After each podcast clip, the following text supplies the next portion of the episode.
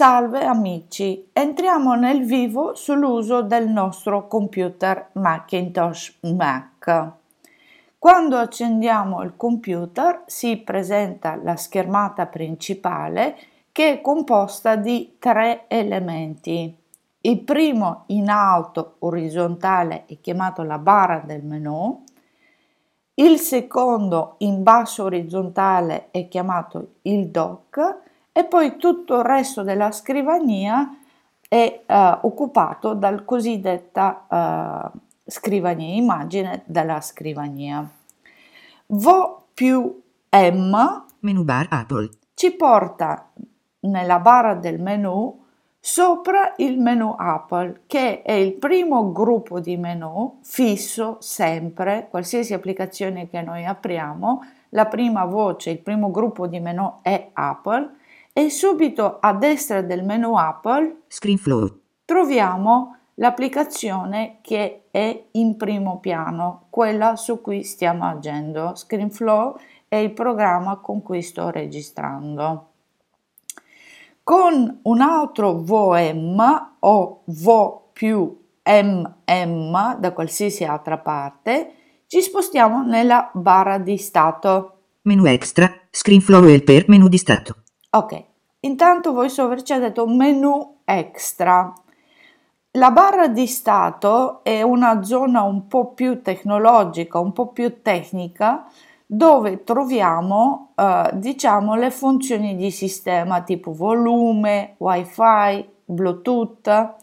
Siccome è un po' più tecnologica, bisogna navigarla con vo freccia destra, bisogna forzare la navigazione. Navighiamo? Menu monitor, menu di stato. Wi-Fi, 4 di 4 barre, con apleome, batteria. 89 per text input, menu di stato. Sabato 11, 06, student. A secondo le applicazioni che abbiamo in esecuzione, qua troveremo varie voci. In più, nella barra di stato troviamo Spotlight, menu di stato. Spotlight, che è la ricerca veloce che conosciamo anche con l'iPhone, Centro notifiche, menu di stato. e centro notifiche, anche questo che eh, conosciamo dall'iPhone, dove vanno a collocarsi tutti i messaggi. Per uscire dalla barra del menu basta premere Escape. ScreenFlow. Ok. Poi andiamo nel basso, VD, andiamo nel dock. Doc.